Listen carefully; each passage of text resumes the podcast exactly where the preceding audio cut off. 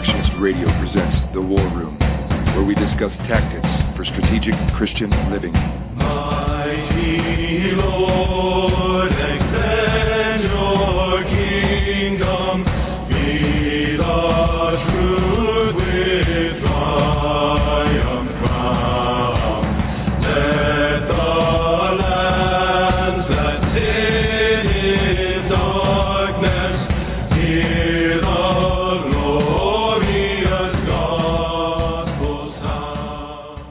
Welcome to the War Room. This is your host, Bill Evans. I'm here in Madera, California today. I'm on the phone with Mark Rushdoony from his office. Uh, Is that in Angel Camp or Vallecito or? in Vallecito, just about four miles from Angels Camp, California. It, it's not really on the way to anywhere, is it, Mark? No, it's a, a little isolated. It's the old gold rush country, and it's uh, mostly a tourist area, rural, very rural. We've been doing this now for going on a year now because of uh, Martin and your gracious offer to allow us to produce audio books of your some of your father's uh, works. Uh, why don't you tell uh, uh, our listeners who who may know of your father but don't know much about you? Tell us a little bit about your yourself, your family, uh, what what in your role, and tell us a little bit about Chalcedon because you know we have a lot of new young Christians who are making their way, or finding their way into the Christian Reconstructionist school of thought, maybe by, by way of postmillennialism or by way of theonomy, and, uh, and and so they don't know the great legacy that's been laid for them, and uh, and and and perhaps they they know a little bit about they've read a little bit of your father's works, are are uh, but they may not be aware of the resources that Chalcedon Foundation uh, makes available. So why don't you tell us, we'll just take the floor and introduce us to yourself and to your ministry uh, by way of Chalcedon. Well, I'm the um, uh, son of R.J. Rushdoony. I'm the youngest of six children, and um, uh, I joined the ministry uh, full time in 1978. Uh, I was about 11 years old in 1965 when my father began this ministry, and it's something he had really wanted to do for a long time. He had begun his ministry out of uh, seminary as a missionary on a remote Indian reservation in uh, northern Nevada. And after that, he was a pastor for a number of years in a um, small town in um, California. And then he would serve on a private foundation, but for a long time he had been hoping to start some sort of an educational center, a research center, uh, perhaps a seminary, uh, in order to train uh, individuals.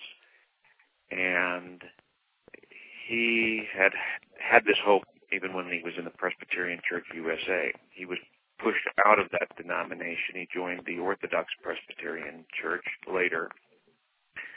But um, he had read extensively from his childhood, and he knew that he wanted to write, and he knew he had a ministry of writing ahead of him. And Chalcedon enabled him to do that. He was able to do that beginning in 1965. He his approach is not really unique. However, considering the state of the modern church, it became unique because the church had been quiet on such things as God's law for so long. In fact, they pretty much repudiated God's law.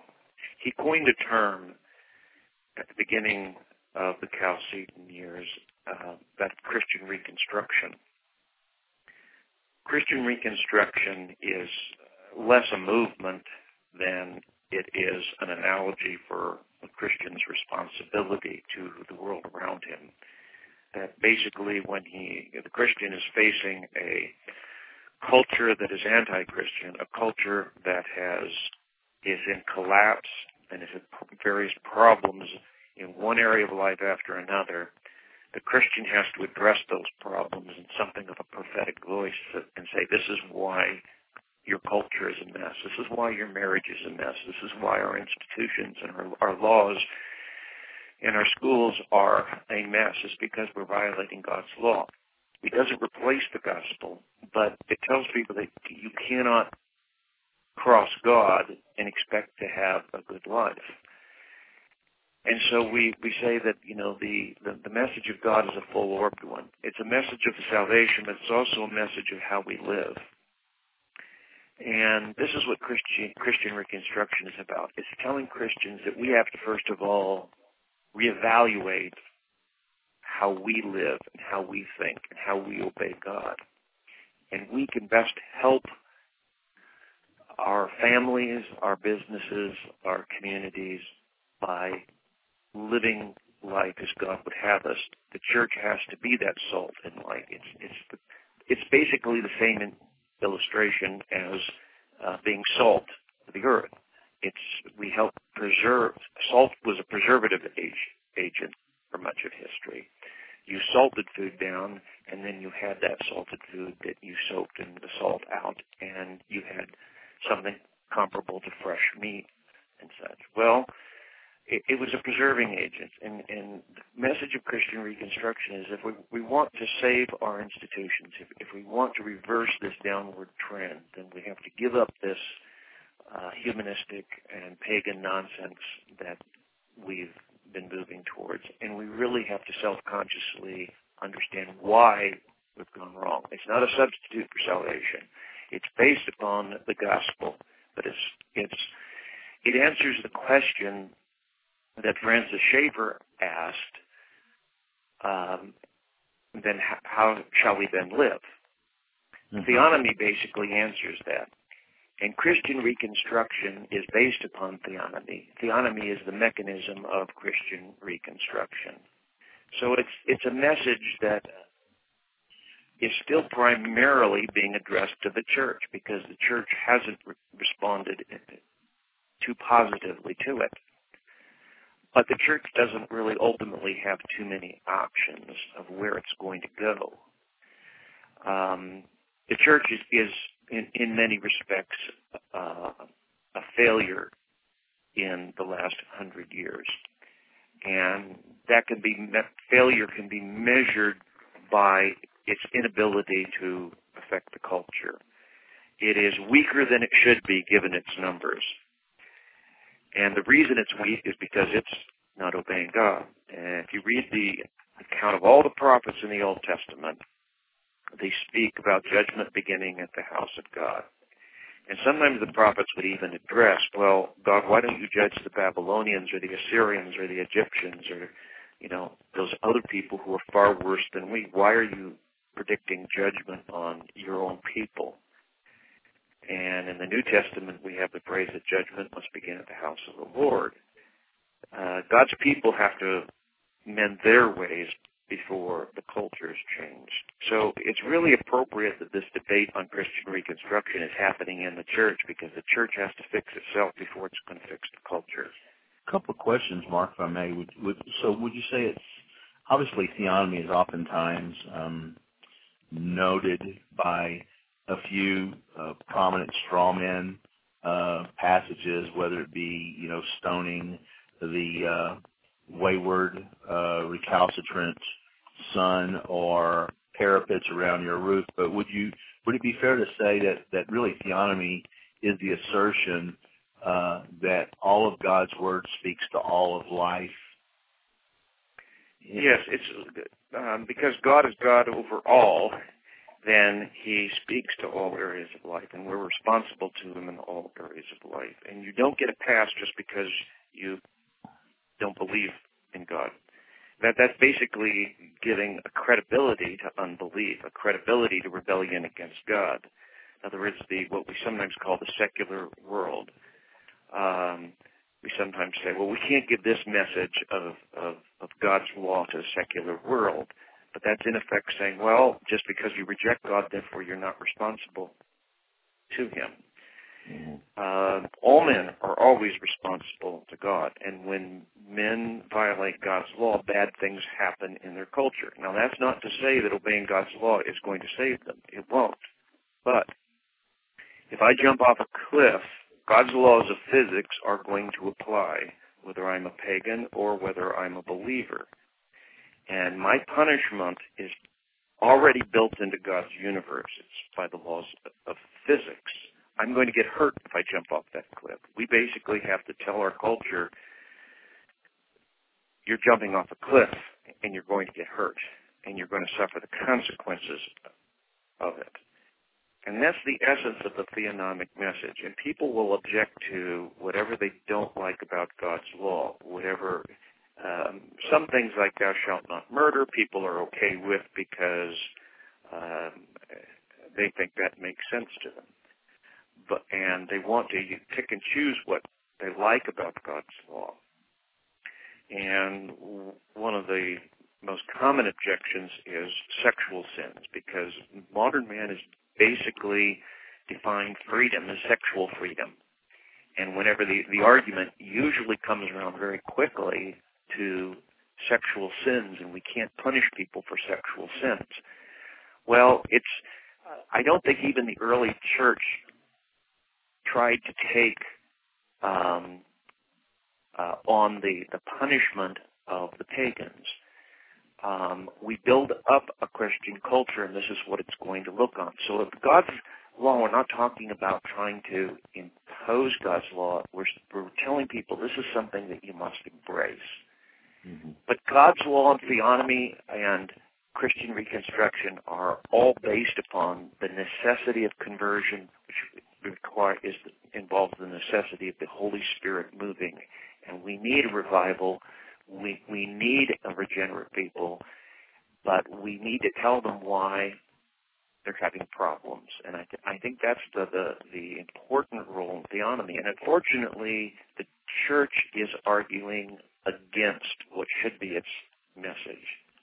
Uh, Mark, you've been talking about and specifically, and of course there are various different bullets, if you will, or tenets that make up the the ideology or the Christian response uh, known as Christian Reconstruction, uh, presuppositional apologetics, uh, and optimistic eschatology, uh, postmillennialism, we, we would say, um, covenantal theology, which I think probably most Christians, even people who call themselves covenantal, probably have the least amount of understanding regarding. And then, of course, uh, Calvinistic soteriology, and, and as you just mentioned, of course, before all of that um, is uh, regeneration and the absolute authority of and inspiration of God's word. Those are sort of the underlying, you know, uh, foundations. Uh, but does it appear that there are different people, different people make their way into this view or, or way of thinking by way of different ones of those bullets? I mean, someone could say, well, if if you take uh, Reformed soteriology and the absolute sovereignty of God to its logical ultimate conclusion, then you have to come up with uh, an optimistic future. Uh, it, it has to go His way. Uh, if you uh, if you're if God is uh, is going to rule, well, how is He going to rule except by His law? That is how a king rules, and so people make their way into it through various different sort of gateways, and then it sort of blooms and blossoms out from there. Uh, I wonder how many people ever, you know, approach Christian. I know that there are various different books that that that, that lay it out as a system, but um, it, it seems to me that it's almost an acquired. Uh, it's it, it's an acquisition. It's it, it, people don't get it all at once necessarily. But in that vein, and you can speak to that, but the other, I want to ask you because I know that you're a thinker, and uh, because you're an observer, you're you're you're you're you're uh, uh, and how do you feel that? What what is your view on how we can best uh, propagate this message? What is the way that uh, you know, as, as Christian Reconstructionists make up a fairly numerically insignificant uh, number of, of, of members of the of the visible church, let's say, in the not in not just in America, but I'm sure you have your finger on what's going on around the world, and I'd like you to speak to that a little bit later too. As some of the uh, places where you see Christian Reconstruction really on the move, and and the church really uh, uh, taking hold of it and, and embracing it uh, enthusiastically uh, while that may not be the case in America, it may be the case in you know places like Uganda or some other place or or Brazil. But what do you think, as as believers, is the way that we can most effectively propagate this ideology or, or this response uh, known as Christian Reconstruction to uh, the broadly evangelical community, or maybe our, our local congregations where we're uh, where the the, uh, the elders or the, the the teaching of the pastor may not be, they may actually be antagonistic to it. How is the best way that we can go about exposing and propagating this? You think in a positive way? It's it can be difficult because there is a suspicion when you whenever you talk about God's law. Uh, because it's been so programmed into the modern Christian that God's law is is is, is contrary uh, to God's grace, and that is probably the single biggest um, hurdle that we need to face. And it's not an easy one, and it's not going to be one that's going to um, be handled uh, quickly or easily. Um, however, there, I, I think we've made tremendous progress. You know, it's easy when you have a, a, an idea, and you, like you said, you have all these various pillars and, and and tenets, and you see how it all works together. Whenever you have a consistent view uh, or what you believe to be a consistent view, then you see why other views are inconsistent and why they're in, in going to be ineffective in the long run. And it's easy to say, well, we have this plan, everybody needs to get on board. That's not how people think. It's not how, you know, life works. Even, even, uh, you know, uh, our Lord described the kingdom uh, like yeast working. You don't always see you don't see yeast working, and yet, in fact, it works, and, and uh, it, it does cause the bread to rise. Well, we need to keep that analogy that the kingdom of God grows slowly in, in, in many ways. And, and I think sometimes the change in theology happens very, very slowly. And it's not going to be a top down. And when you have the big, the big idea, or what you believe is the big idea, and you, think you understand it, then you says, how can we get everybody on board?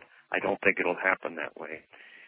Um, it, it happens incrementally, and we change people, and particularly those who, who are suspicious of our perspective, we just we have to talk to them in a way that's non-threatening, because I think the Reformed community has had a problem for a long time with people who are so convinced of their position that um, they're ready con- to condemn everyone else to hell.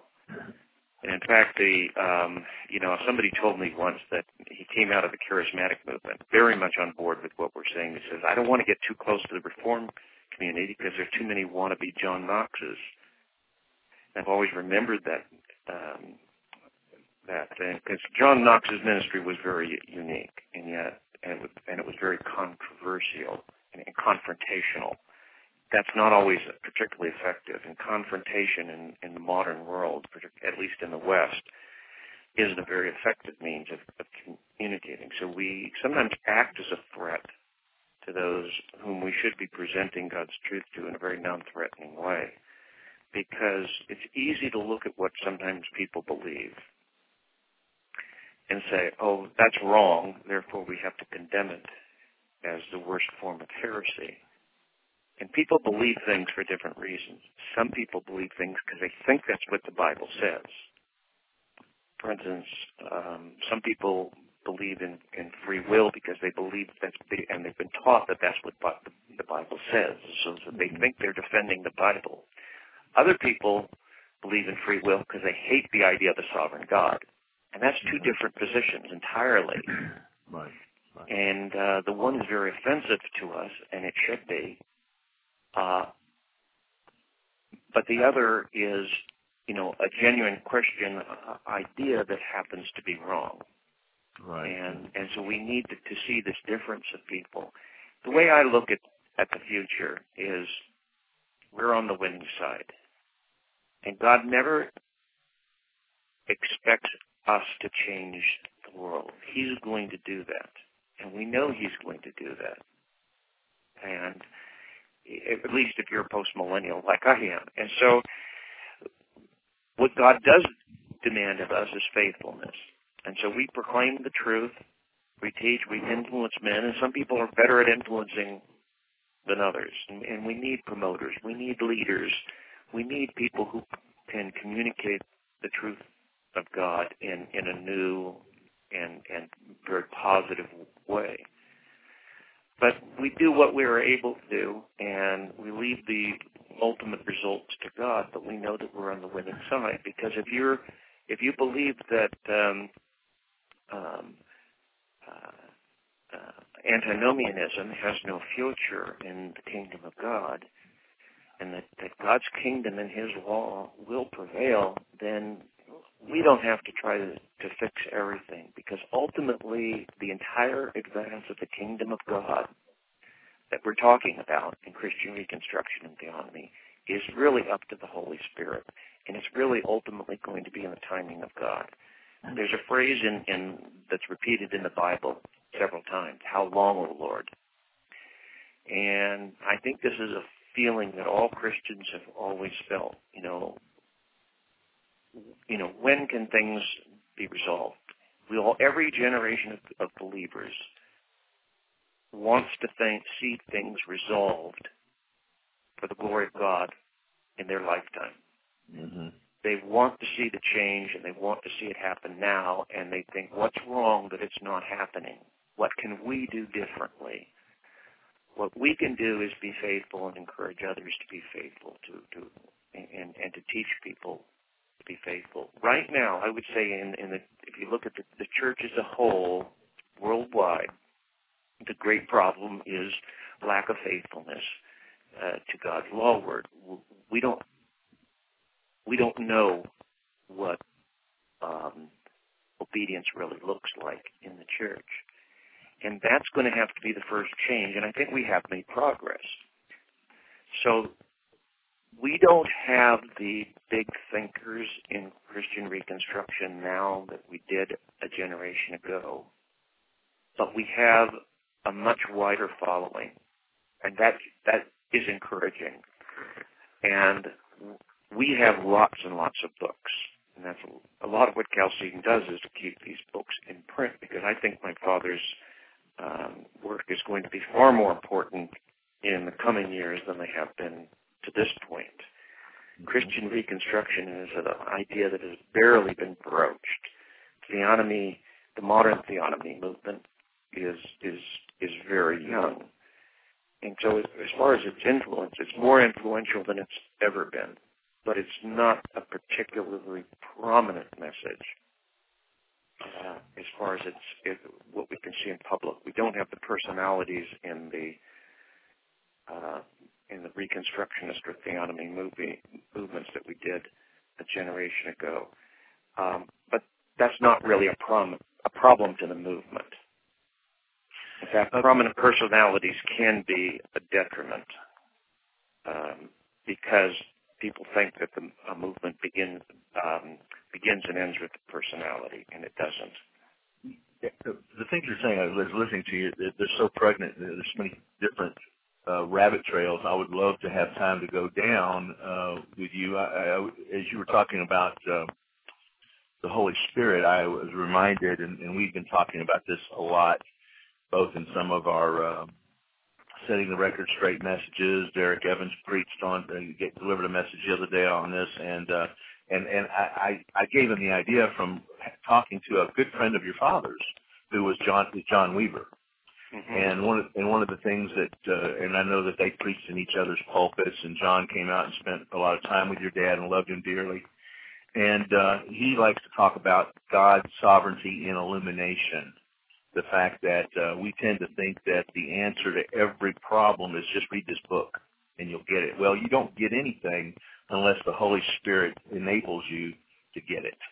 Uh, you know, all all the knowledge that we have is knowledge that we've received. I mean, you didn't spring pull, you know. So uh, the idea is that, and then for that reason, we need to be charitable and patient and uh, and kind with those who who uh, who, who don't who aren't who haven't come along as far, or maybe don't share some of the same views.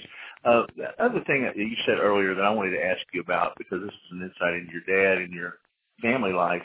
You know, we're talking about salt being a preservative. You know, Jesus references the flavor of salt. If salt loses its flavor, which suggests that you know salt is also something that makes otherwise bland food palatable and tasty, and Mhm. so, so that, uh, that that salt that Christ speaks of, you know, without the hope of the gospel, without the promises of God, uh, and before the incarnation, the world was a dark, deadly, brutish place, and it was uh, the hope of the gospel and uh, the uh, gifts and the outpouring and the fruit of the Holy Spirit. I, I presume that that brought a marked change in the character of living.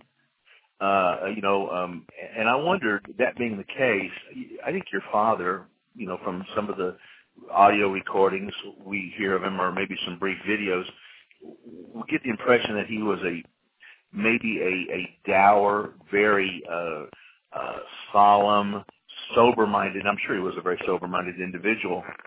But I, I wonder if you could speak to this is just a personal side note. Uh, I wonder if you could speak to your dad's zest for life and what it was like. I'm sure your home was a, a revolving door of Christian personalities and thinkers. Um, Uh, what was it like? What was your dad like? What, what, what, tell us a little bit about his enthusiasm and his energy and his zest for life. Well, when he was, it was a family joke that my dad. It was hard to get a picture of my dad smiling. He, and this was also the case when he, certainly when he was preaching, but even when he was speaking, he, he, he, he preached as a, as a minister of Jesus Christ, and and he was raised in the Presbyterian tradition and solemnity of, of, of worship. And when he spoke, he spoke as a scholar. And he he he didn't tend to show um, anything but that formal side of him in in his ministry. But in reality, he loved to laugh, and in informal times, he he he loved to laugh. He he loved old Laurel and Hardy movies. He he would watch uh, sitcoms in the evening. He'd actually read a book while he was watching a sitcom, and my mother would say, "You're not even watching this."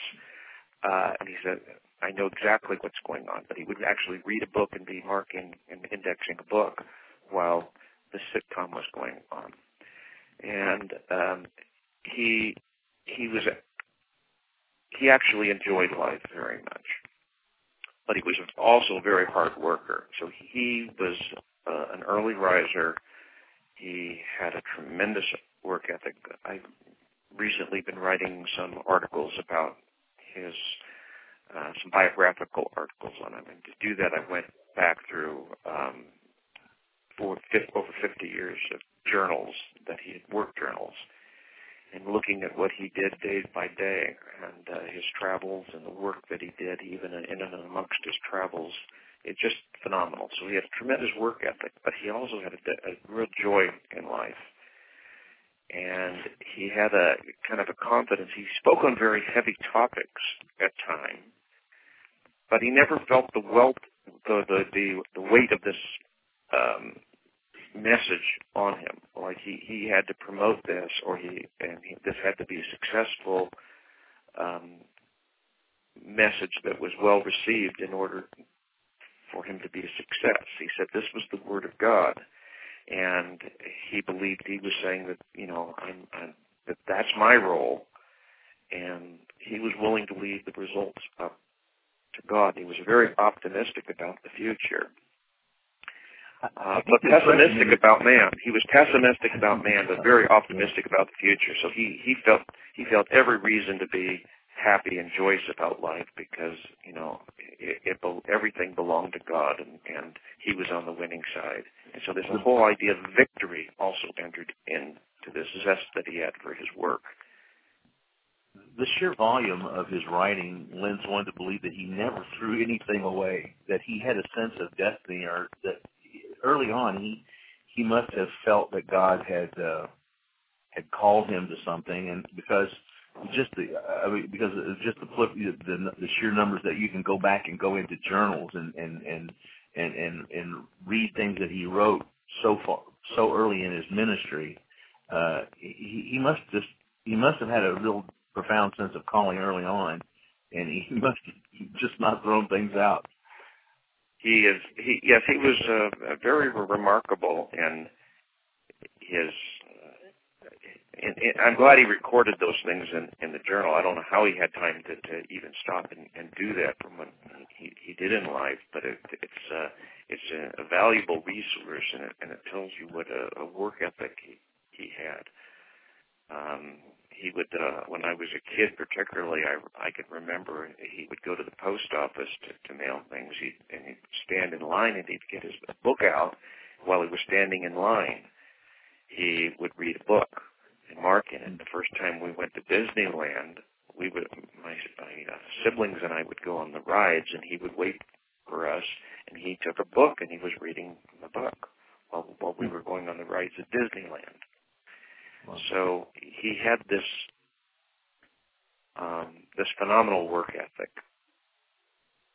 Um, tell us about. I mean, if this is if this is not off uh, off uh, limits. Uh, I've recently had some discussions with, of course, Paul Michael Raymond there at New Geneva, and they've mentioned uh, the, their hopes to uh, have a place suitable to house your your, your dad's library. Is, is, that something you can talk about? Well, yes, we I've I've discussed it as you know um, the, the the possibility that I, I, I the the library is still intact and, and nothing has been done with it. And so I've, you know, uh, he's he's broached the subject of if they could have a facility for it, and I, I said I, I want, it needs to have a facility big enough that, that the library could actually be used and that's well protected from the elements for some time to come, and that's that's not encumbered by debt because I didn't I didn't. It's not easy to move a library. Um, and I said I would consider, you know, donating it to the right group if they had such a facility. A lot of the schools might be willing to take his library, but they'd want to pick and choose mm-hmm. uh, what they like. And uh, some of what he had in his library, they probably just want to dispense with outright. They they would only pick the, the cream of the crop that they saw as valuable. My dad um, read good books and he read bad books. And it was necessary for him to read the bad books in order to understand uh, um, modern thought. Uh, he read everything written by the Marquis de Sade, for instance, and he wrote a book based upon the Marquis de Sade. And uh, he saw his thinking as very much reflective of the direction of modern thought. The Marquis de Sade um, he's you know usually thought of as sexual deviancy, but he philosophically he had this hatred for God, and he knew that he hated God. In fact, he, actually talked about the ultimate crime would be to murder God. So he was self-consciously anti-God and anti-Christian, and he said, and my father said, he was repudiated for his crimes in his time but modern thought has become more consistently anti-God, like de de Sade was really the precursor of the direction of modern thought, and we see that in our culture today. Um, there's a more of a self-conscious hatred for Christianity. Mm-hmm. The more bold that uh, unbelief becomes, the more self-consciously anti-God and anti-Christian it becomes. Um, are there? I, I've heard people um, call out particular titles of your father. Uh, I know uh, Bojidar has said numerous times that he believes that Foundations of Social Order is the most unique book ever written. Uh, did your father have any book that he thought was more important than any others, or that he of which he was he would you would call his? Would you say Institutes was his magnum opus? Well, it's probably it's his most influential book, and it really the what he laid out there, uh, um, he probably planned to write that book longer than any book. Um, and I think he knew that that was kind of underlying everything else that he uh, wrote. He he said that when he was uh, at the univer- in seminary, he spoke about the applicability of all of God's world, and he he described it. He says, "I got hammered," and he decided then that someday he wanted to deal with that topic more, and that but he want he better wait until he was mature enough and he had researched enough before he would actually speak out on it. Chalcedon provided him the opportunity to study it. One of the first things he did when he started Chalcedon was he began a series of uh, lectures that became uh, the Institutes of Biblical Law, Volume 1. And that really undergirds, like I said, the theonomy is really the, the, the mechanism of Christian Reconstruction. And it's in effect, what he was talking about with theonomy is how do we obey God? In other words, we we can't have any advance in in Christianity unless we're obeying God. God is not going to bless the Western Church or any church unless we learn how to obey God. And so that's ultimately what theonomy is. It's how does how does the Christian obey God? Mark, from your vantage point, you're able to uh, obviously you know where the literature is being sent when people are purchasing books and all that, uh, and, and and you have obviously the world, you know, the United States is not the world. Are there? Do you have any knowledge or care to share any insights or prog, or perhaps prognoses of parts of the of the visible church around the world where um, there aggressively embracing Christian Reconstruction and, and the works of your dad, any more so than perhaps somewhere else? You know, at this point, from I don't I don't, I don't have a great grasp of, of what's going on, probably in, in the church as a whole.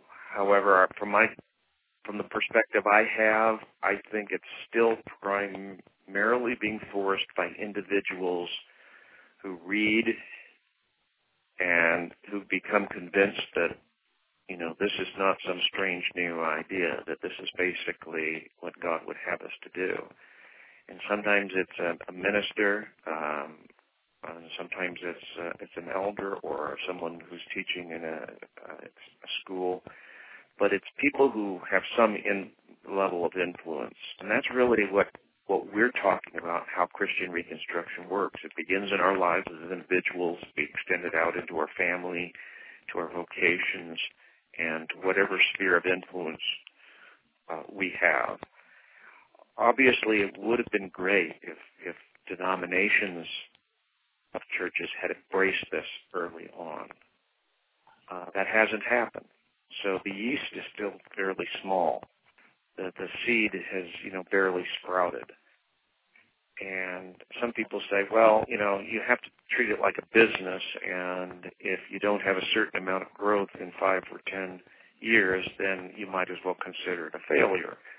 And we might, you might as well give up on the idea of christian reconstruction. Well it, it, it wasn't we don't think christian reconstruction was something unique to my father or or to us that it's basically an analogy and in a way we explain where we go from here. You know, we're basically trying to answer the question, that, like I said, that Schaeffer asked, how then shall we live? What is our, our message to, first of all, the church? And we haven't even communicated Christian Reconstruction to the church. But if this is correct, it's an idea that won't go away. Even if it comes up, even if the name goes away, and the name is really irrelevant, to the message.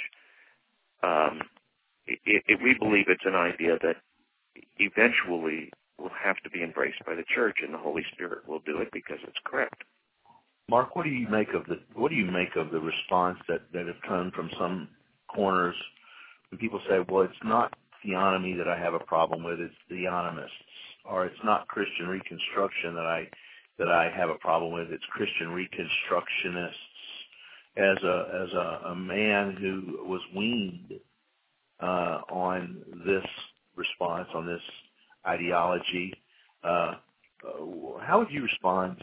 Uh, you, you've seen you've seen the uh, you know the uh, obviously the the much. I mean, the, there's whispers of of of of, uh, of disunity that occurred early on within the family with with Gary or Gary North or, or things like that. I mean, and, and, and how do you suppose uh, do you suppose that this that this uh, reputation uh, is is is deserved, and if not, uh, or if it is, how do we uh, how do we get past it? I, I think the differences that um, Reconstructionists had with each other in the past are really irrelevant to the larger message. And I'm always suspicious of people who are who come up with a cliche about why they don't like something or or mm-hmm. or they're in favor of something. And mm-hmm. and I, and I think that kind of comes into the category of a cliche. I've I've also heard people tell me why we're dangerous, um, you know, for reasons for things that we don't really hold to. And so I think the ultimate reason that people are afraid of us is they truly believe that that this um, our, our teaching on the law is somehow anti uh, grace and, mm-hmm. and hence anti Christ, and that's a hard mm-hmm. that's a hard um, nut to crack right there. And so it's like we have to go back and find allies within Calvin and Edwards and and the people and the Spurgeon I don't think going back in history is going to help the, the modern church. To tell you the truth, I don't think they're they know that much of of, of, of their own history. Mm-hmm. So I'm not sure going back to and, and documenting um, things because, as my dad pointed out, Calvin and Luther could both say contradictory things about the law. And it depends on what their emphasis really was and what the context was. Because when it came to um, justification, obviously they were very, very anti-law. Um, but when it talk, they were talking about obedience, you know, they could sound like the law. Certainly, we obey the law, and um, which is exactly what he's saying. And I often hear people. A few years ago, we uh, printed just the introduction to Biblical Law One, and called uh, in a booklet called Faith and Obedience because that's that introduction, which was about 16 pages or so in the original, were so important. And so many of the, much of the opposition I hear about people why they don't believe in theonomy is answered right there in those, that introduction. Mm-hmm. And they'll say that Rushdoony believed in, you know, justification by works. And he lays right out in the introduction that that's not the case at all. He's talking about sanctification, uh, how we obey God, and how we grow in grace. He's not talking about justification. And so a lot of the people who are opposed haven't even read it. They're they're afraid to even so much as, as read it. So it's it's very difficult. However, I, I would say the extreme forms of antinomianism have, uh, you know, have cracked.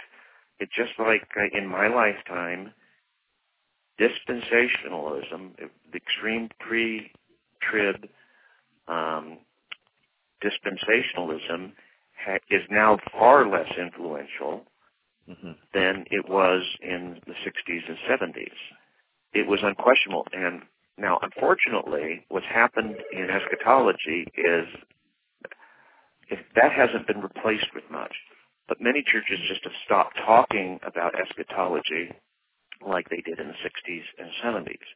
Mm-hmm. Well, when they're ready to replace their eschatology with something else, maybe we'll see a, a, a major shift. Mark, was we, father, to, wasn't, I, I wanted to just I, I wanted to ask you another question on the on the horns of that we were talking about that.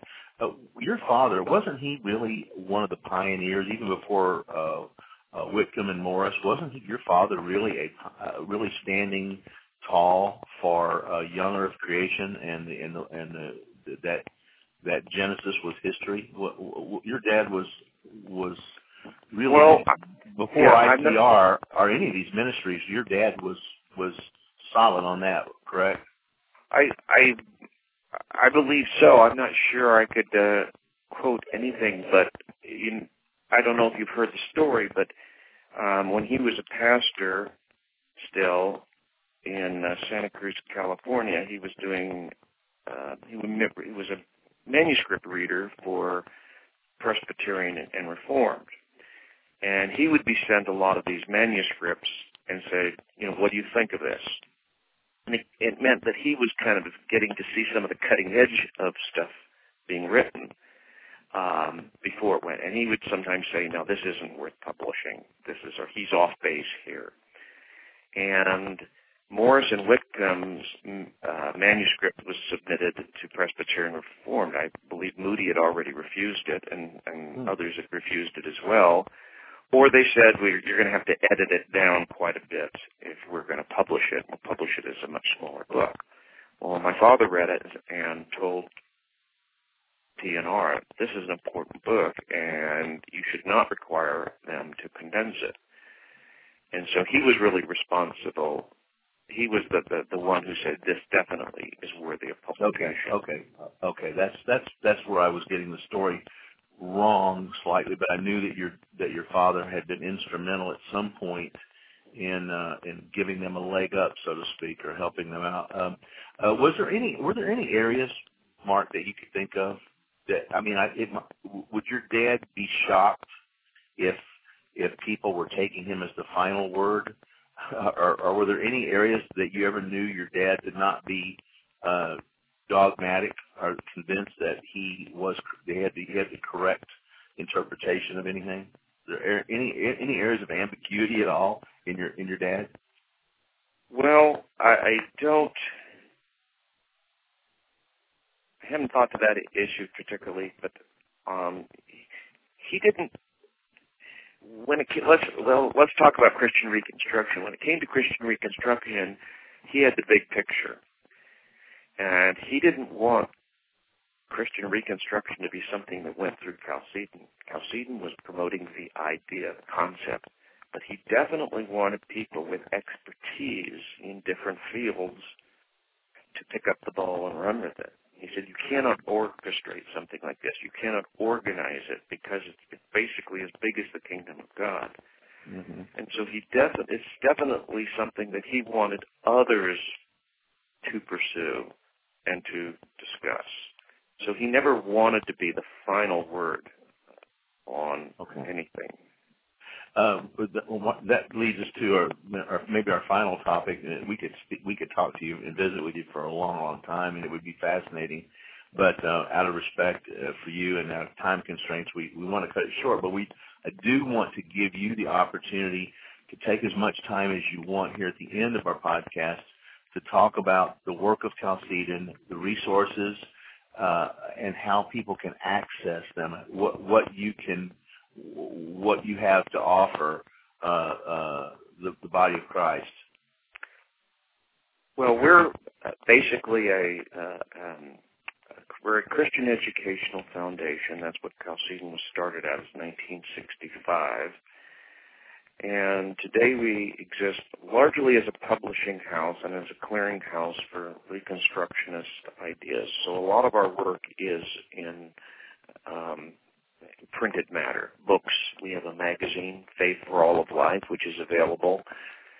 And um, we also are publishing my, my father's materials. More of his material is available now than ever before, and there's still a few things left that have never been published that we're um, uh, getting out. And much of that is also available online. Um, as far be- before I get to what's online, um, we're publishing two what we call legacy projects this year. One has just gone to the printer, and it's a collection of his position papers and uh, edited in, in three volumes and with extensive footnotes and, and not extensive extensive indexing. So it's easy to find materials because he tended to put a lot of different miscellaneous bits and pieces of information in his writings and uh, that's going to be available soon. And then we're going to do all of the Chalcedon Report articles uh, uh, that were ever printed. That will also be a three-volume work that will come out later this year. And so I've those are been, I've, been- enjoying his Roots of Reconstruction, which uh, Mhm. Shelby Shelby Luke has been reading. Uh, uh, um, is there a, is there a bound biography of your dad available?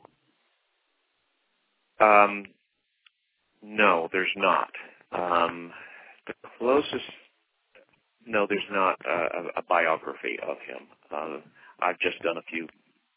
Um, I've been doing a few sketches. The last one's about the, you know, the seventh and the last biog- biographical sketch is going to appear in Faith for All of Life, and eventually I've, I've we'll noticed. I've noticed those. Yeah, I've noticed those, and I want. That's why I thought it'd make good, good reading. I know the, uh, uh, you know, a recent biography of Pierre Viret just came out, and and and of course biographies are have a particular appeal all their own. And I just wondered if that was going to be a project for the, that we could anticipate at some point.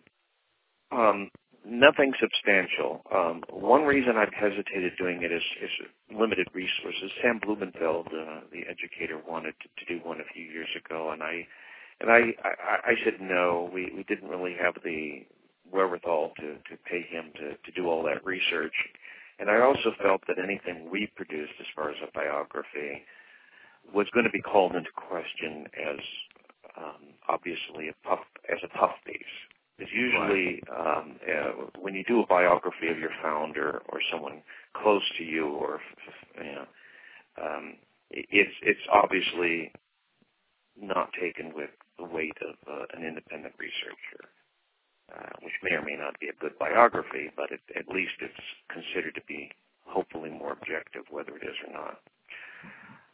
You want to go ahead and tell us about the internet resources then that you have? Oh, the internet. Yes. We have a very extensive website called uh, chalcedon.edu. Uh, Chalcedon, C-H-A-L-C-E-D-O-N, chalcedon.edu. And we're about to launch an entirely new website. Our old website's about eight years old, and it's uh, showing its age. It was never up to what we had hoped it, it would be. And our new website is going to be a tremendous research tool. And It's going to be searchable then, right? it will be much more searchable and much better organized. And actually, you can you can see it now. The preliminary version is available for viewing. If you go to chalcedon.edu, there's a place at the top of the home page where it says "Click here to view our new website," and you can view the website. It's not fully functional, but you can get a great idea of what it's going to be like. We're going to start out with uh, 20 years of uh, our magazine on there. Most of my father's books are going to be available online and uh, it's going to be much more searchable. So this is a just it's it's literally a library in, in, in website and it's I, I think it's going to be a huge huge plus for the reconstructionist movement. Uh, things are you're going to be able to find things on this website because that's obviously when you have a huge amount of um, archival material, it's the, the search function that, that makes all the difference in the world. Right. Uh, now, the Faith for All of Life magazine that is a that is a uh, is that a pay for it or that's a free subscription, correct? Yes, um, you can get a subscription on if you go to chalcedon.edu. There's a link there to how to get the Chalcedon um, magazine, Faith for All of Life. It used to be called the Chalcedon Report, and now it's called Faith for All of Life. But it is available also online. Yes, and um, it's available online. Eventually, the new issues are uh, do go online, and right now we have issues from 1997 on that, that are available for viewing, and some of them in, in, in, in more than one platform. All right. Well, Mark, I I really appreciate you joining us. Uh, I know a lot of people on Facebook were very excited to know that you were going to be on the War Room today, and we hope that this will be first of of, of multiple visits. Thank you so much, Mark. You're very welcome. Thank you for joining us in the War Room. Please enjoy The Nation's Rage, Psalm 2, by My Soul Among Lions.